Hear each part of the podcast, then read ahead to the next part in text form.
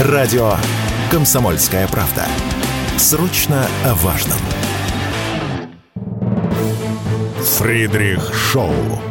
В главной роли Мадана Фридриксон. При участии агентов Кремля и других хороших людей.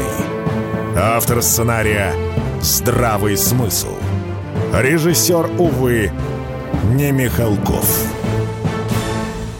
Я не стал бы комментировать это сообщение Бильда. Э, в последнее время и это издание тоже э, не гнушаются публикацией различных уток. Итак, это было заявление Дмитрия Пескова, пресс-секретаря президента Российской Федерации. О чем же идет речь? Давайте по порядку разберемся. Министерство обороны Германии тоже прокомментировали сообщение издания «Бильд» о якобы, цитата, «секретном плане нападения России на НАТО». «Бильд» опубликовал этот феерический материал с феерическим инсайдом, ну вот буквально на днях. При этом, при всем, а, авторы публикации отмечали, что надо рассматривать самые разные варианты развития событий. Это, конечно, друзья мои, прекрасно. Потому что вот этот поток публикаций «Сейчас злые русские куда-нибудь нападут», честно говоря, я удивлена, что кто-то еще в Европах в эту балалайку верит. Потому что очевидно уже, мне кажется, всем, да, что уж за последние два года что вот эти рассказы про некую злую Россию, которая там вот не сегодня-завтра ворвется в Европу, значит, и начнет махать шашками, швыряться медведями в людей, ну, что как бы это не совсем состоятельная теория, и скорее конспирология. Удивительно другое, что издание «Бильд» торгует вот этой вот странненькой информацией в момент, когда в самой Германии фермеры а, продолжают свою забастовку. Причем уже пишут немецкие СМИ, что это не просто забастовка, а мега-забастовка. Ну, вот, в частности, издание Deutsche Welle которая, насколько я помню, заблокирована уже в России, поскольку разжигают всякое, что нарушает наше законодательство. Так вот, даже это издание, которое в какой-то веке описывает свои внутреннемецкие дела, называют э, бунт фермеров уже мега-забастовкой. Эта история не на три дня. Там уже действительно немцы довольно чугунный народ, тяжелый на подъем. Они продолжают требовать, чтобы правительство как-то учитывало их интересы. И вот на этом фоне издание «Бильд» в очередной раз рассказывает, что это все понятно, фермеры понятно, главное, друзья, что русские идут. Я не очень э, верю, что немецкое общество в эту балалайку уже поверит, потому что гораздо больше их интересует вопрос уже растущих счетов, растущих цен, и их гораздо больше волнует ситуация, что им э, приходится затягивать пояса, кто-то закрывает свой бизнес, малый, средний, немецкие промышленники, и малые, и крупные, тоже несколько, так сказать, в шоке от всего происходящего, потому что им-то обещали, что вы потерпите чуть-чуть. Сейчас мы а, русский газ перекроем, или нам его перекроют, да? Ничего, затянемся, но потом заживем. Вот сейчас, не сегодня, завтра. Россия-то на части. Опять-опять-опять а вот что-то как-то с частями-то и не очень. Ни на какие части России не разваливается. Вот, э, например, на днях президент России Владимир Путин, в общем, заявил, что российская экономика живее всех живых, и чуть ли не на пятом месте уже, а в том числе по покупательной способности. Так что немцы, я думаю, сейчас очень, скажем так, недобро поглядывают на немецкое правительство, еще более недобро на Шольца. Отсюда бесконечные разговоры, что он может уйти в отставку досрочно, и размышления, кто бы его мог заменить. Ну и, конечно, я думаю, они не в восторге читать вот подобные вбросы, потому что все уже от этого устали. И потом, давайте так, у России гиперзвук, правильно? Правильно. Я про ядерную кнопку даже вообще молчу, потому что это уже какая-то странная будет диванная риторика. Но, слушайте, если страна, обладающая гиперзвуком, захочет куда-нибудь ворваться, так сказать, с ноги, я думаю, она это сделает на гиперзвуке. И никто ахнуть не успеет. И в Европе люди это понимают. Но вот им пытаются продать эту странную историю. Между тем, между тем, думаете, это все? Это только начало. Значит, на фоне вот этих вот разборок, что там пишет Биль, чего там он не пишет, кто там на них нападает, не нападает, проходит другая новость. И тут, честно говоря, я присела и присвистнула. Значит, вот вдумайтесь, давайте посмакуем. Польша согласна на размещение немецких войск на своей территории. Это заявил ни много ни мало замминистра иностранных дел Польши. В настоящее время а, в Польше уже а, расквартированы около 10, 10 тысяч американских солдат. И вот это, конечно, удивительно, потому что понятно, что все вменяемые люди перематывают календарь, я календарь переверну, и снова 1 сентября 1939 года. Тогда немцы без согласия Польши в нее, так сказать, вторглись. И вот на дворе 2024 год, и мы тут выясняем, что Польша таки согласна на размещение немецких войск. Правда очаровательно? С другой стороны, отчасти ожидаемо, потому что когда Дональд Туск все-таки вновь повторно сел в кресло премьера, в самой Польше, даже в Сейме, кто-то ему аплодировал и поздравлял, но те, кто не аплодировали, и кто болел за Моровецкого и за партию «Право и справедливость», там как раз а, прозвучали мысли, что отлично, а, немецкий шпион добрался до польской власти – и, в принципе, мы с вами тоже как-то обсуждали на волнах радио «Комсомольская правда», что понятно, что Дональд Туск, он не сам по себе, значит, обратно в польскую политику-то и залез. И даже с вами шутковали, что называется, за 200, как он на бронированном поезде из Германии мчал обратно на просторы Речи Посполитой. А, шутки шутками, а действительно у него большие и плотные связи с Германией, с немецкими спецслужбами, а такие тоже есть. Мы просто за последние годы привыкли к такой геополитике для чайников, да, чтобы где ни происходило, это все по воле Вашингтона ну, допустим, КВА. Но только к этому КВА прилагается еще там немецкие спецслужбы, французские спецслужбы. Они тоже как бы имеют место быть. Он британский. Тут недавно их стали доставать все-таки из аналов истории, ну так, с годика так 2020-го. До этого у нас все было только по воле Вашингтона, а тут бах, выясняется. Та же Британия, то на Украину зашла еще в 2015 году. Но это задним числом. Так что, в принципе, то, что после прихода Туска Польша согласна на размещение немецких войск, ну, в общем, как-то уже не так удивительно. При этом, при всем, не стоит забывать, что Немцы планируют и к 27 году разместить свой военный контингент в странах Прибалтики.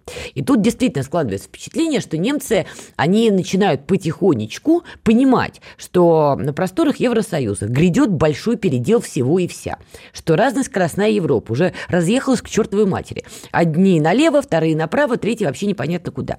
При этом Германия, которая долгие годы была действительно локомотивом единого Евросоюза, тоже, знаете ли, ослик уже помирает, потому что этому ослику подбивали все, что только можно. И уже понимая, что они более не локомотив, и более нет единого Евросоюза, по сути. Да юра есть, де-факто уже там каждый сам за себя. И даже эпохальная история с Венгрией – яркий тому пример. Мне кажется, что немцы вполне, значит, вошли в разум. Другое дело, что пока не могут они об этом говорить особенно громко, ну так, не привлекая внимания санитаров, они начинают тихонечко пытаться застолбить за собой определенные зоны влияния в Европах ваших наших. Тем более, когда в Соединенных Соединенных Штатах наступает то самое междуцарствие. Более того, в Британии, которая больше всех заинтересована в том, чтобы добить Германию уже таки веслом по башке, и вместе с французами периодически устраивают всякие разные пакости немцам, Великобритания сейчас тоже немножко не в том положении, чтобы как-то особенно внимательно следить за Европой, потому что у них свои скандалы на скандале, мы сегодня подробнее об этом еще поговорим. И сейчас такой момент, когда даже Великобритания – немного свой взгляд от Евросоюза перевела на свои внутренние дела. Таун Риши Сунка тоже пытаются, значит, э, добить уже из-за его бесконечных заявлений а, в, период пандемии COVID-19, как он там предлагал э, не спасать британцев, пусть уже такие помирают. В общем, действительно, такое междуцарствие наступает в англосаксонском мире, и я не удивлена, что в этот самый период немцы пытаются как-то себя спасти. Но тема Украины тоже никуда не уходит, при этом, при всем, общий антураж, он сохраняется. И вот помните, была так называемая украинская формула мира – что бы это значило, понимаете, вменяемые люди понять не могут. Но вот такая формулировка, значит, про некую формулу мира некой Украины, значит, она существует. И вот тут прошла встреча а, в Давосе на уровне советников по нацбезопасности. И это передает издание Bloomberg. Ну и, в общем, это встреч... на этой встрече не смогли обозначить, цитата, «четкий путь вперед». Я вообще не понимаю, как украинская формула мира может быть связана с неким четким еще и движением, еще и вперед. Но эту тему также прокомментировал пресс-секретарь российского президента Дмитрий Песков. Давайте послушаем. По сути, это разговоры ради разговоров. Это процесс, который не направлен и не может быть направлен на достижение конкретного результата по очевидной простой причине. Мы там не участвуем. И без нашего участия, конечно же, какие-либо обсуждения, они, они возможны, но они лишены перспективы какого-либо результата. Ну вот, собственно, то, что заявил Дмитрий Песков, разговоры ради разговоров. Это действительно очень хорошо показывает сейчас, какой, скажем так, пробел формируется в общеевропейской повестке. Именно не в европейской политике, а в общеевропейской повестке. Она была такова, да? Мы за Байдена, мы, значит, будем до последних трусов поддерживать режим Зеленского, нам так сказали, мы, значит, э, вскрикнули есть и под козырек все это дело приняли. По крайней мере, евробюрократия работала все это время именно так. Но сейчас, еще раз, между царствие.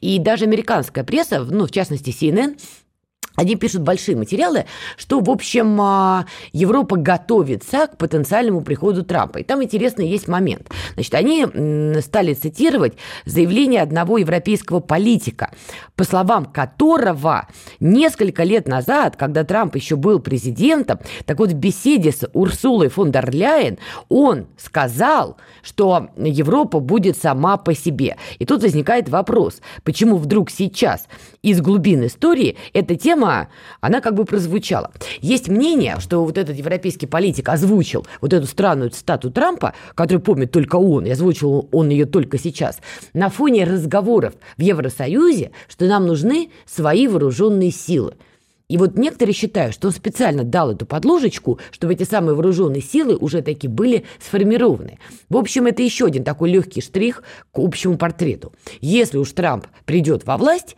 ну, как бы больших политических перемен на просторах Европы, извините, не избежать.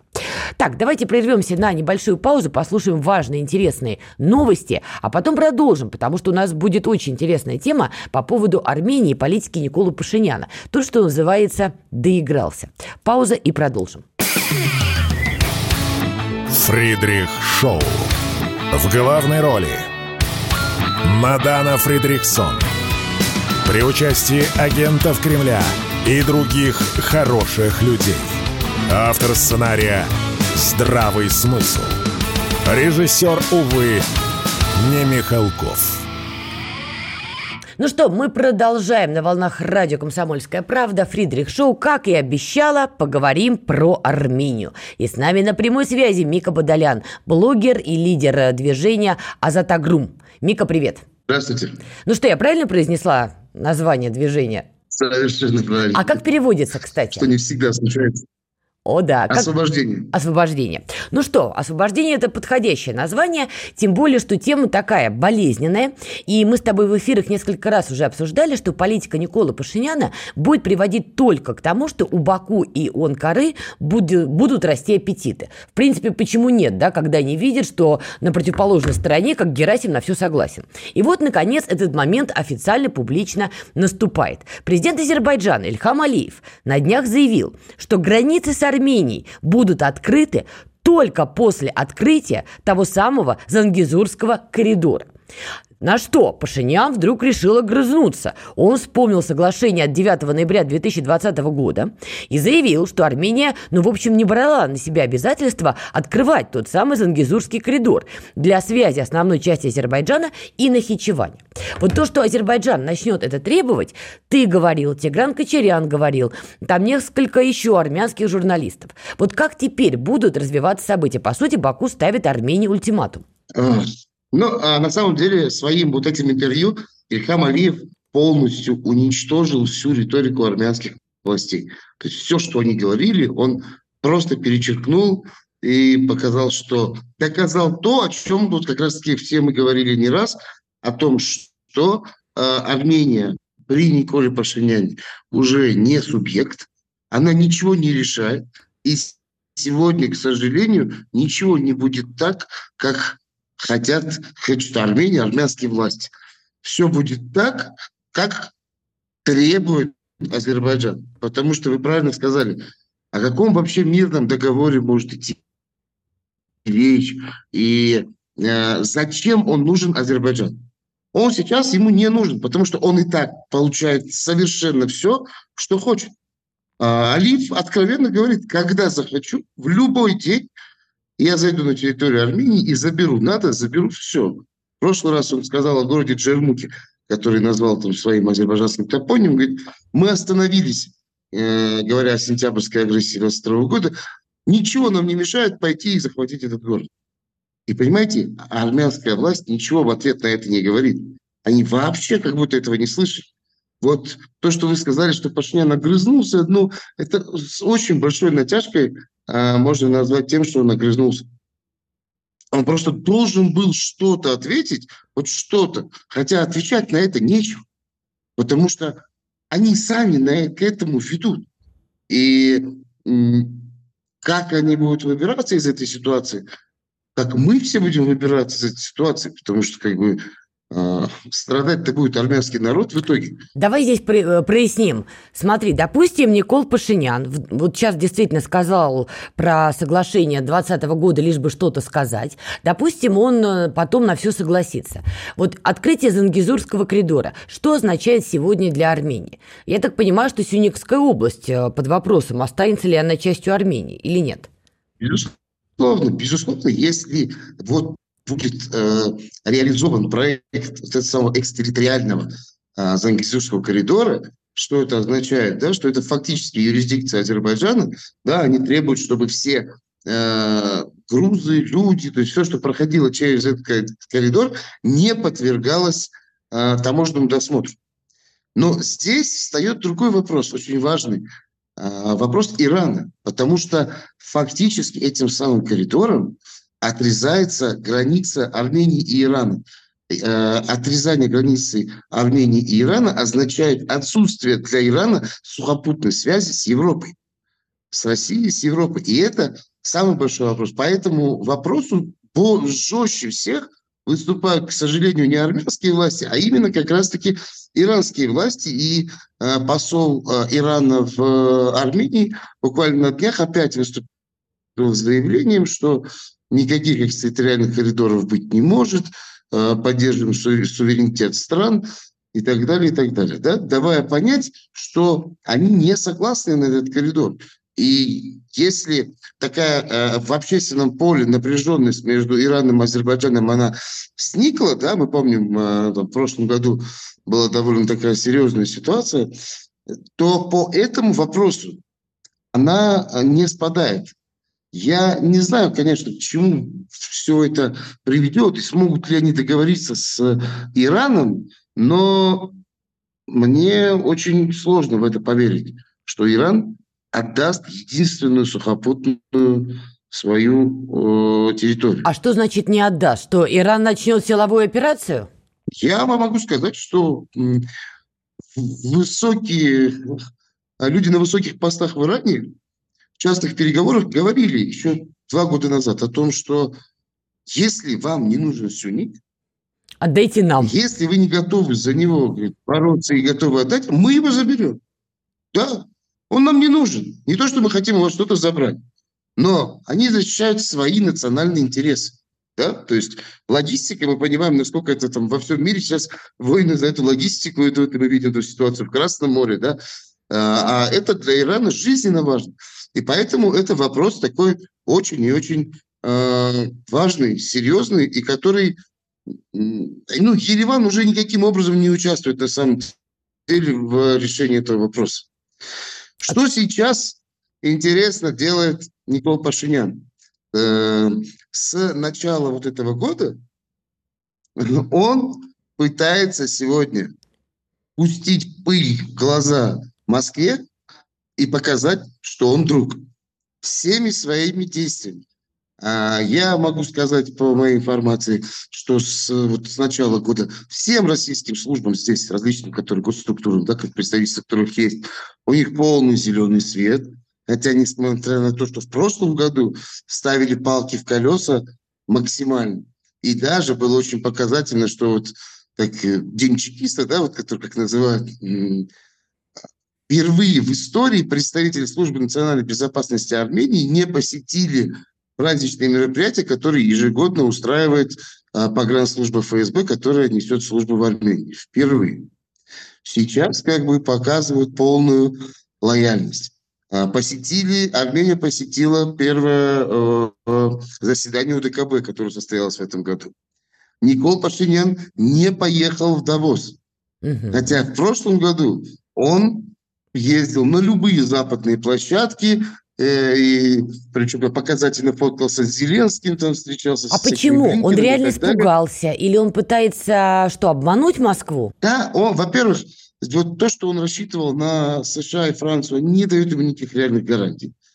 Во-вторых, тот тезис, который они двигали, в который они поверили, что Россия ослабла, Россия ничего не может, сейчас все увидели, что Россия не ослабла, что Россия может, и может очень много. Более того, я знаю, что ему пришла информация о том, что на самом высоком уровне уже э, в справках пишется, что Никол Валаевич Пашинян недоговороспособен. Так, пока ты не процитировал все закрытые справки, давай здесь поставим троеточие. Давай-ка аккуратнее. А, смысл в том, что он понимает уже, что его положение, плюс поймите, Сегодня получается, что Запад ему не дает никаких гарантий. С Россией он не то что не дружит, а ругается. И он остается один на один с Азербайджаном, который не готов с ним ничего подписывать, который говорит о том, что когда захочу, тогда зайду. И зайдет, обязательно зайдет. Мика, тут важный еще момент, у нас полторы минуты останется. Это фактор Великобритании. Не секрет, что Великобритания имеет, плотно работает в Азербайджане, а хорошая коллаборация Великобритании с турецким лидером. И недавно Никол Пашинян хвастался, что армянское посольство в Лондоне переехало в большие там какие-то прекрасные хорумы. Вот Британия какую роль играет в этой всей истории? Сегодня ну, в, а, в том плане, в котором ему нужно, а ему нужны гарантии безопасности да, границ, гарантии его личной безопасности. На мой взгляд, не хочу ни в коем случае принижать возможности Великобритании, но все-таки а, они уже не настолько сильны, мне кажется. И поэтому он рассчитывал на гарантии других акторов. А получается так, что гарантии ему никто не дает, России, он от России он пытается уйти публично, и поэтому он, получается, остается один. И сейчас он чувствует именно безопасность, э, а, опасность для себя лично. Потому что единственное, что его волнует, это собственная шкура. Хорошо, Мика, спасибо огромное. Мы будем держать руку на пульсе, потому что, чувствую, не ровен час в Армении протесты могут опять начаться, потому что если на кону будет Сюникская область, ну, я думаю, что жители Армении, вежливо говоря, будут опечалены, так вежливо говоря. Здесь, смотрите, еще есть, есть буквально секундочку добавлю, что для того, чтобы ему все это сделать, все, что хочет э, Ильхам Алиев, ему необходимы конституционные изменения. И в этом году он будет пытаться провести референдум, закрыть так называемую Третью Республику историю, ввести новую конституцию и стать президентом. Вот это вот нас ожидает в 2024 году. Будем за этим следить. Мика Бадолян, короткая пауза, скоро вернемся. Западные платформы продолжают атаковать радио «Комсомольская правда». YouTube удалил канал нашей станции. И вот теперь новый выпад. App Store убрал приложение Радио КП со своей площадки. Но обладателям айфонов не стоит расстраиваться. Вы всегда можете включить радио «Комсомольская правда» в плеере на нашем сайте radiokp.ru. Ну а для андроидов ничего не изменилось. Приложение Радио КП доступно в Google Play. Слушайте радио «Комсомольская правда». Никаких фейков, только проверенная информация. Фридрих Шоу. В главной роли Мадана Фридриксон. При участии агентов Кремля и других хороших людей. Автор сценария «Здравый смысл». Режиссер, увы, не Михалков. Мы наблюдаем террористические атаки здесь, в Лондоне, отравление в Солсбери, попытки вмешательства в наши политические процессы, кризис стоимости жизни, вызванный Путиным. Итак, у нас сегодня, друзья мои, день старых балалаек. На этот раз вот это все прекрасное было озвучено со стороны Великобритании. А, значит, в очередной раз, обратите внимание, во всем виноват президент России. Тут у нас у всех, конечно, ну, у кого память не короткая. Мы все дружно вспоминаем, что нечто подобное заявлял Байден. Помните, у него была такая риторика «путинское повышение цен на бензин». Ну вот сейчас эту риторику повторяет министр обороны Великобритании Грант Шапс. Вот он обвиняет российского президента, что, в общем, если котика кто-то пнул, то это, конечно, виноват Владимир Владимирович. Понятно, что эта риторика, так же, как и у немцев, да, вспоминаем начало нашей сегодняшней программы, э, издание Биль, да, пишет «Злые русские идут, бойтесь все». Понятно, что все это сопряжено с глубоким экономическим кризисом, который в Великобритании все-таки, извините, есть. Там и не генерал, конечно, конечно, Мороз, но майор Мороз, да, и проблемы с а, теми же платежками, проблемы с налогами.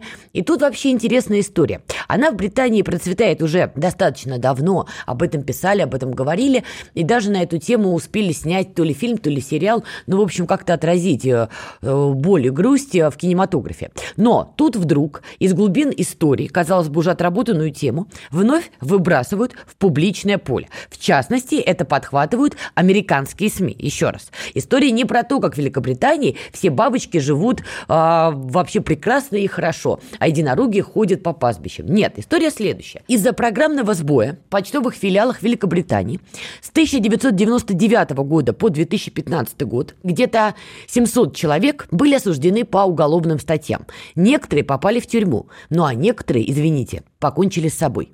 Все началось с ошибок в IT-системе под названием э, «Горизон». Horizon, наверное, так более правильно, извините меня за мое произношение прекрасное.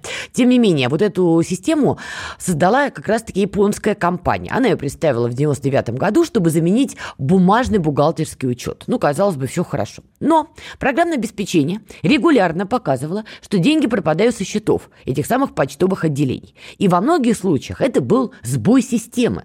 Но кого это волновало? В результате людей стали обвинять в том, что деньги воруются, это уголовные статьи, коррупционные статьи. Кого-то осудили, кого-то осудили, посадили, а кто-то, как я уже сказала, извините, покончил с собой. Более того, как пишет CNN, это важно, но правительство, которому принадлежат почтовые отделения Великобритании, использовало всю свою финансовую и юридическую мощь, чтобы осудить и обанкротить сотни людей, которые управляли почтовыми филиалами. Это пишет CNN. Такое ощущение, что они пишут про нас с вами, понимаете? Они с таким звериным аппетитом рвут на части что-то, только когда дело касается России. А тут, казалось бы, да, CNN – это Америка, this is USA, так сказать. А про Британию вцепились буквально зубками. Ну вот сейчас правительство британское называет этот скандал одной из величайших судебных ошибок в британской истории. Но, повторюсь, кому от этого легче? Что родственникам, у кого близкие люди покончили с собой из-за этого всего, ну, вряд ли им от этого как-то легче. Ну, к чему я веду? В Британии, опять же, скандал на скандале. При этом, при всем, в украинскую повестку они по-прежнему вовлечены и никуда уже оттуда деться не могут, потому что а, Дэвид Кэмерон, который возглавил МИД Великобритании, первый визит-то куда совершал? Правильно, в Киев. И тоже понабещал, значит, что мы наш ВПК запустим, перезапустим, но они могут это сделать только через украинский конфликт. На украинцев им, собственно, плевать. На Зеленского им тоже глубоко и фиолетово. Они вот и ВПК решили пере, перезапускать свой. Все замечательно, все хорошо. Но когда внутри уже скандал на скандале, а я напоминаю, что рисунка тоже впереди сложные периоды, в том числе с выборами. Ну, как бы сейчас вот тема Украины совсем-совсем им тоже поперек горла. А что делать?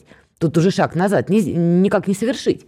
И вот министр обороны, который вообще должен заниматься немножко другими, наверное, делами, выходит и рассказывает, что все это, конечно, глупость. Вот самая главная наша проблема – это российский президент. Гениально. Просто вот блестяще.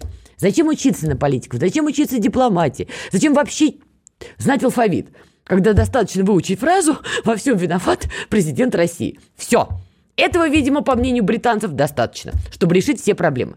Ну, понятно, что люди на Земле, как и в Германии, как и в Британии, им уже вот где уже вот эти разговоры, что во всем виновата Россия. Потому что Россия тут явно не при делах. Да и вот это программное обеспечение явно писала не российская страна. И не российская сторона пишет вот такие публикации с криком «Да как же такое вообще возможно?» Оказалось бы, дружественные синеновцы. Но Тут что еще важно? Помимо того, что внутренние проблемы, помимо того, что скандал на скандале, помимо Зеленского, который уже всем поперек ребер стоит, Американцы втащили Великобританию еще и в эскалацию на Ближнем Востоке, потому что удары по логистике хуситов наносят не только Соединенные Штаты из Красного моря, но и Великобритания. Как нам сообщили там отдельные СМИ, например, а, британцы поставили истребители «Тайфун», которые неизвестно откуда взлетали, по крайней мере, это не публичится, но такие взлетали. И вот это вот дико интересная история, это в продолжении того, что говорил Мика Бадолян, потому что на Ближнем Востоке у нас, извините, назревает большая заварушка. Я знаю, что как только говорят Ближний Восток, всегда какая-то прямая ассоциация с боевыми действиями. Но в данной истории, как это, но есть нюансы, и что-то пошло не так. Опять же, из первого курса учебника «Геополитика для чайников» мы с вами привыкли читать «Все по воле Вашингтона». Если что-то где-то полыхнуло, это дядя Сэм сидит и радуется. И повторюсь, на каком-то этапе, конечно, так и было. Но сейчас, скажем так, реальность многополярного мира, который наступает, стала вносить свои коррективы. Во-первых, мы не можем не признавать, что вся проиранская сетка на Ближнем Востоке действительно вошла в стадию полной мобилизации. Это происходило медленно, поступательно, ну, по сути, начиная с 7 октября. Да, вот эскалация между Израилем и группировкой Хамас, там, начиная с 8 октября, Хизбалла действительно стала делать и заявления, и птурить израильские танки на севере с юга Ливана. Ну и, в общем, э, Израиль и Хизбалла стали обмениваться и артиллерийскими обстрелами. Но дальше поступательно стала а, в активность приходить иранская сетка в Ираке. Ну и в итоге вишенка на этом торте стали хуситы, которые, в общем-то, от многих других стали предпринимать реальные шаги поддержку Палестины, протестуя против того, что Сахал утюжит сектор газа без разбора. Почему? Потому что хуситы стали подбивать торговые суда, которые так или иначе связаны с Израилем. Они либо везли в Израиль продукцию, либо из Израиля собирались вывозить. И вот хуситы стали их, значит, прибивать так вежливо. И сейчас мы видим, что вся проиранская сетка в регионе, она, знаете, в стадии на старт, внимание, марш. Это Хизбалла, это хуситы, это, еще раз, проиранские группы в Ираке и проиранские группы в Сирии. И что удивительно, а команда Байдена к этому была, очевидно, не готова. Не хотели они вот этой большой заварухи на Ближнем Востоке. Ну вот ни в какую и никак. Собственно, это объясняет, почему незадолго до Нового года Байден отправил Ллойда Остина, я напоминаю, в Израиль. Мы с вами даже на волнах э, КП об этом говорили. И главный сигнал, который Остин вез Нетаньяху по сообщениям американской же прессы. Завязывай вот эту эскалацию в Палестине. Хватит, все, хватит. Также там а, стали они пробрасывать, что ну как-то надо стараться избегать жертв а, в числе мирного населения. Ну да, конечно. Американцев стали беспокоить дети Палестины. Ну, понимаете, это было бы смешно, если бы не было так трагично. Плевать они хотели на детей Палестины, на женщин Палестины, стариков, мужчин, вообще на всех. Но они понимали, что чем дольше эта эскалация будет, тем больше шансов, что американцы увязнут в этом конфликте. А команда Байдена не хотела этого. Поэтому и Блинкен, как не в себя, носился по Ближнему Востоку и пытался эти дыры залатать. Но последний его, конечно, кульбит был прекрасен. Мы с Панкиным а в пятницу в утренней программе «Что будет?» как раз тоже на эту тему говорили. Значит, Блинкен, который пытался на сторону коалиции Великобритании, коалиции США, Великобритании и ряд других стран склонить страны Ближнего Востока, Египет, Катар, Саудовскую Аравию. Но это я не знаю, каким маразмом или отчаянием надо обладать. Разве что слабоумие отвага наше все. Потому что любая сейчас поддержка Соединенных Штатов и Великобритании – это косвенно поддержка Израиля. Это какая-то ближневосточная страна на такое сегодня подпишется. Ну вот покажите мне таких суицидников. Ну, может быть, там раз-два и обчелся, и то не самые ключевые игроки. Конечно, никто на это не согласится. И никакие обещания денег – здесь Блинкину не помогли. Это тоже факт. В результате имеем, что имеем. Значит, американцы увяз... э, погружались вот в эту эскалацию между Израилем и Хамас все глубже и глубже и глубже. Попытки команды Байдена сделать его таким э, арбитром над схваткой тоже провалились, потому что до Израиля он тогда долетел, а в Иорданию в итоге не попал, потому что в Омане ему сказали, во-во-во-во, вы знаете, пока не надо. Израиль не принял Зеленского тогда, а Иордания не приняла в итоге Байдена. И нравилось это команде Байдена, не нравилось, но с каждым днем он, скажем так, становился все более однозначно произраильским, что, конечно, нарушало все отношения Соединенных Штатов с другими региональными игроками, Саудовской Аравии в том числе, в кои Соединенные Штаты все-таки были очень и очень заинтересованы. Ну, как это такое стенобитное орудие региона против Ирана, например, хотя инициатива Китая и разозлила американцев, но там до тишь гладь Божьей благодать было далеко, и в плане продажи оружия. И в результате сегодня получается, что Иран потому что за хуситами стоит Иран, мы все это уже понимаем, по сути, втянул команду Байдена в еще большую эскалацию. А это уже принцип Владимира Путина. Я вот у Панкина в программе «Что будет» говорил, не грех и повторить, да? Если ты понимаешь, что драки не избежать, ударь первым. И похоже, похоже, именно э, по этой логике пошел Иран и стал затягивать Вашингтон в эскалацию еще до потенциального прихода Трампа, чтобы э, были свои правила игры. Давайте сделаем паузу и продолжим. Все программы радио Комсомольская правда вы можете найти на Яндекс Музыке. Ищите раздел вашей любимой передачи и подписывайтесь, чтобы не пропустить новый выпуск. Радио КП на Яндекс Музыке. Это удобно, просто и всегда интересно. Фридрих Шоу. В главной роли Мадана Фридриксон. При участии агентов Кремля и других хороших людей. Автор сценария «Здравый смысл». Режиссер, увы, не Михалков. Итак, мы продолжаем. Фридрих Шоу на волнах радио «Комсомольская правда». Ну, что называется, не отходя от кассы, давайте продолжим разбор э, ближневосточных сюжетов. Что там с товарищами хуситами, что там с товарищами иранцами и что там с нетоварищами американцами и британцами. Станислав Обищенко, военный корреспондент-артист, с нами на прямой связи. Стас, привет. Всем привет. Я надеюсь, Панкин и Виттель меня не прибьют, что я у них немножко захантерила их любимого гостя по утрам. Ты уж, пожалуйста, им скажи, что ты, ты был добровольно согласен. А я, кстати, давно у них уже не был. А вот все понятно. В большой семье, так сказать, клювом не щелкают. Ладно, кроме шуток, смотри. А, одна из последних новостей, которая касается эскалации в Красном море, США заявили об обстреле хуситами своего эсминца.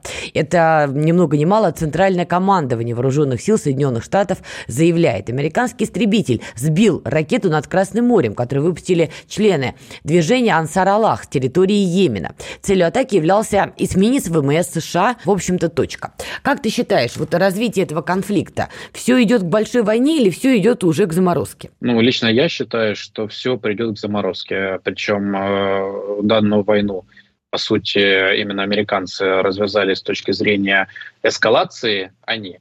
Э, ну, мы знаем, с чего все начиналось. То есть задача хуситов сейчас не пускать торговые суда э, в, ну и суда с вооружением в Израиль, ну и, соответственно, из Израиля. Вот, э, то есть такая, типа, пытается сделать э, более-менее какую-то такую водную экономическую блокаду. Хотя у Израиля есть Средиземное море, туда можно спокойно попасть. Ну вот они могут там так делать, так и делают.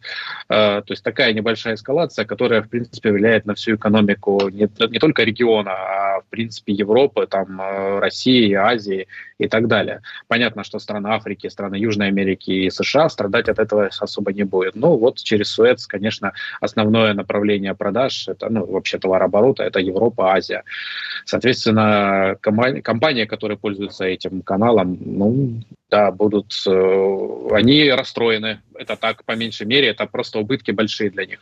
А то, что сделали США, ну, это вот перед выборами показали свою силушку. А ты считаешь, что это американцы все-таки зачинщики. Не Иран их втащил, а американцы. Ну, давай так. Надо понимать, э, надо смотреть, какими ракетами пользуется Йемен. Если там... Америк... Не Йемен, хуситы. Давай тоже конкретно. Хуситы, да, да, хуситы, хуситы. Если американцы предоставят какие-то данные о данных ракетах, и мы увидим, что это действительно ракеты, произведенные в Иране, вот, потому что, ну, я не верю, что хуситы где-то что-то сами делают такое, что может действительно поражать на такое большое расстояние такие большие суда. Ну, Давай есть... так, у хуситов есть ракеты? Есть. Ты сомневаешься, что их поставил Иран. Хорошо, а кто, по-твоему, их мог тогда поставить? Нет, нет, нет, я как раз... Товарищ Ким Чен Ын? Э, я уверен, что э, там как раз-то дело рук Ирана, который вооружил хуситов. Э, но по-хорошему сказать следующее хочу. На данный момент США нужна маленькая война победоносная, получится у них это или нет, непонятно. Скорее всего, будет еще несколько таких достаточно суровых ночей, где будет обстрелом подвергнуться какие-то склады, где, скорее всего, хранятся дроны, возможно, какие-то базы с ракетами. Это будет сложнее вычислить, потому что ну, весь Ближний Восток все свои ракеты хранит глубоко под землей. Это нужно что-то достаточно серьезное будет американцам иметь, ну и британцам, соответственно. Э, поэтому будет какая-то красивая победоносная картинка, потом просто это все, даже если там будут какие-то локальные э, обстрелы друг друга, да, все это будет морозиться в информпространстве европейском, американском по простой причине, все будут говорить, все, война окончена. Мы победили, мы там решили как-то этот вопрос. Э, корабли будут продолжать ходить, э, ну, как-то, скорее всего, своим ПВО э, американцы будут стараться перехватить те ракеты, которыми будет с территории Йемена, да, которые будут с территории Йемена лететь в сторону там каких-то торговых судов. Вот и все, на этом Ты все закончится. фильм «Собачье сердце» помнишь? Помнишь там, переделывая песню, которую они там пели? «Суровые ночи уходят». Там был суровый год. Да. Поэтому то, что произойдет дальше, посмотрим. А после выборов, скорее всего, для того, чтобы как-то регулировать рынок нефти э, и газа, США, скорее всего, придется развернуть какую-то более масштабную войну, конечно, уже на Ближнем Востоке. И уже за этим будет более интересно наблюдать. Ну... Это не будет вот такое пух-пух, пострелялись ночью, днем что-то друг про друга рассказали. Нет, там, скорее всего, будет уже более что-то масштабное. Ну, посмотрим. История нас с тобой рассудит. Я все равно настаиваю пока на своей версии, что это Иран решил ударить первым, ибо уже понятно, что большой драки в конечном счете не избежать сказать. Ну хорошо, тут спорить бесполезно, нам нужны новые факты и новые вводные. Я здесь переживаю на самом деле не сколько даже за Иран, да, сколько за Россию, потому что нам, как э, стране, которая является э, партнером Ирана, э, придется туда тоже каким-то образом вписываться. И здесь возникают вопросы, что, как и зачем. Это будет большой вопрос, и как мы будем в этом всем участвовать, для нас тоже, на самом деле, для меня пока непонятно. Ну, может быть, словом добрым. Это тоже некое участие. Посмотрим. Это сложный, на самом деле, вопрос. И, повторюсь, нам нужно больше водных каких-то, потому что вот на данном этапе это как код Шрёдингера, да? Одновременно и жив, и мертв, пока чемодан не откроешь, не поймешь. Вот пока ситуация подвисла. Но а, все-таки идет нарастание эскалации между Израилем и Хезболой, и уже сейчас оно выходит на новый уровень конфронтации. И я уже говорила, повторю, в принципе, вся проиранская сетка в регионе как-то так очень быстро пришла в состояние всеобщей мобилизации. И это, в общем-то, такой тревожный звоночек. Либо это выльется все-таки в большой махач, либо заглохнет. Мы видим просто немножко подзавязла информационная война на территории Палестины, да, сектора Газа именно. А, что там происходит сейчас? Как бы там и подзавязли боевые действия, потому что ну, где-то уже начался отдельный паритет, когда ты там пытаешься уничтожать с помощью ракет, да, какие-то базы, это одно. А когда ты заходишь в вот такую плотную застройку, и чем глубже ты заходишь, тем тяжелее тебе двигаться, потому что, ну, на самом деле любой боец, он очень быстро обучается воевать именно в условиях городского боя. Вот. И когда ты запускаешь вот такие кишки, как запускал э, сейчас э, палестинские вот, войска, да, именно Израиль, к себе в сектор газа, в кишки такие, и потом наносил удары, вот, э, мы видели, что у Израиля начались потери, потери именно в живой силе. Когда ты там теряешь ракеты, возможно, какую-то там тяжелую технику на подступах, это одно. А когда тебе нужно штурмовать прям что-то пехота, и пехоту теряешь, это уже потери, которые очень тяжело скрыть, и нужно объяснять своему избирателю, да, жителям там Израиля, о чем, почему так происходит. Тут почему твоя правда, плюс они подошли к рубежу 100 дней с момента начала всей этой кровавой абсолютной истории. Давай еще успеем обсудить одну тему. Тема Британии сегодня меня не отпускает, она буквально душит меня с самого начала сегодняшней программы. А Риши Сунок 12 января посетил Киев, и видно, что Украину бросать британцы не собираются, при том, что у них своих уже забот полон рот. Я вот как раз в прошлом прошлой части подробно говорила про некоторые из э, скандальных моментов, которые там сейчас происходят. А твой прогноз, то есть Великобритания сейчас что, Украину берет под крылышко, или будет давать ей команду «Вы, главное, удержите оборону», или будет э, все-таки поставлять вооружение с криком «Вперед, вперед»? Чего ждать? Уже вооружение поставляется. Дело в том, что вчера в Жешув польский при ночью, не этой ночью, а прошлой ночью, э, прибыл э, груз. Э, его уже разгружали. Это известно уже о том, что есть там системы противовоздушной обороны, ракеты, дроны. Все это сейчас грузится в контейнеры и будет ехать во Львов какими-то, понятно, окольными путями. А, понятно, что удары по Жешеву Россия наносить не может, потому что это прямо конфликт с НАТО, никто это делать не будет. Ну, придется искать и понимать, куда поедут настоящие грузовики да, с этими ракетами, а куда поедут э, обманные грузовики, где это будет делать вид, что сгружается. Потому что у Украины есть такой, такая сейчас тактика. Э, едут достаточно большое количество грузовиков гражданского вида э, в разные места, и очень сложно выяснить, куда действительно по-настоящему приехали ракеты. Потому что стрелять там, уничтожать э, что-то пустое и тратить на это наши дорогие э, ракеты, которые на которые тратятся наши ресурсы, там, человека затраты и так далее, никто не будет.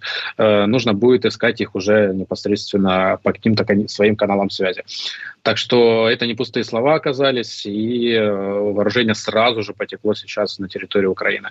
Э, насколько там погонят сейчас Украина вперед, ну, скорее всего, гнать не будет, это слишком большие резервы нужны, потому что мобилизовать сейчас, допустим, полмиллиона человек, это огромные затраты финансово.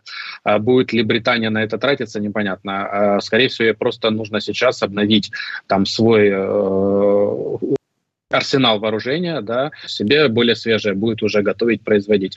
Плюс э, им нужно защитить свой капитал на территории Украины, потому что Британия там с 16 грубо говоря, там по 19 год достаточно много э, выкупила предприятий и самое главное земли у на Украине, да, и это нужно сейчас защищать. Э, они понимают, что когда Россия сейчас продвинется там в сторону Одессы, а Владимир Владимирович сказал, что недавно на конференции, что Одесса это все-таки русский город, как бы так намекнул о том, что... Ну, констатировал да, да, да. факт. Стас, 15 секунд. Поэтому мы ждем войны ракетной, не движения на фронте, именно ракетной войны.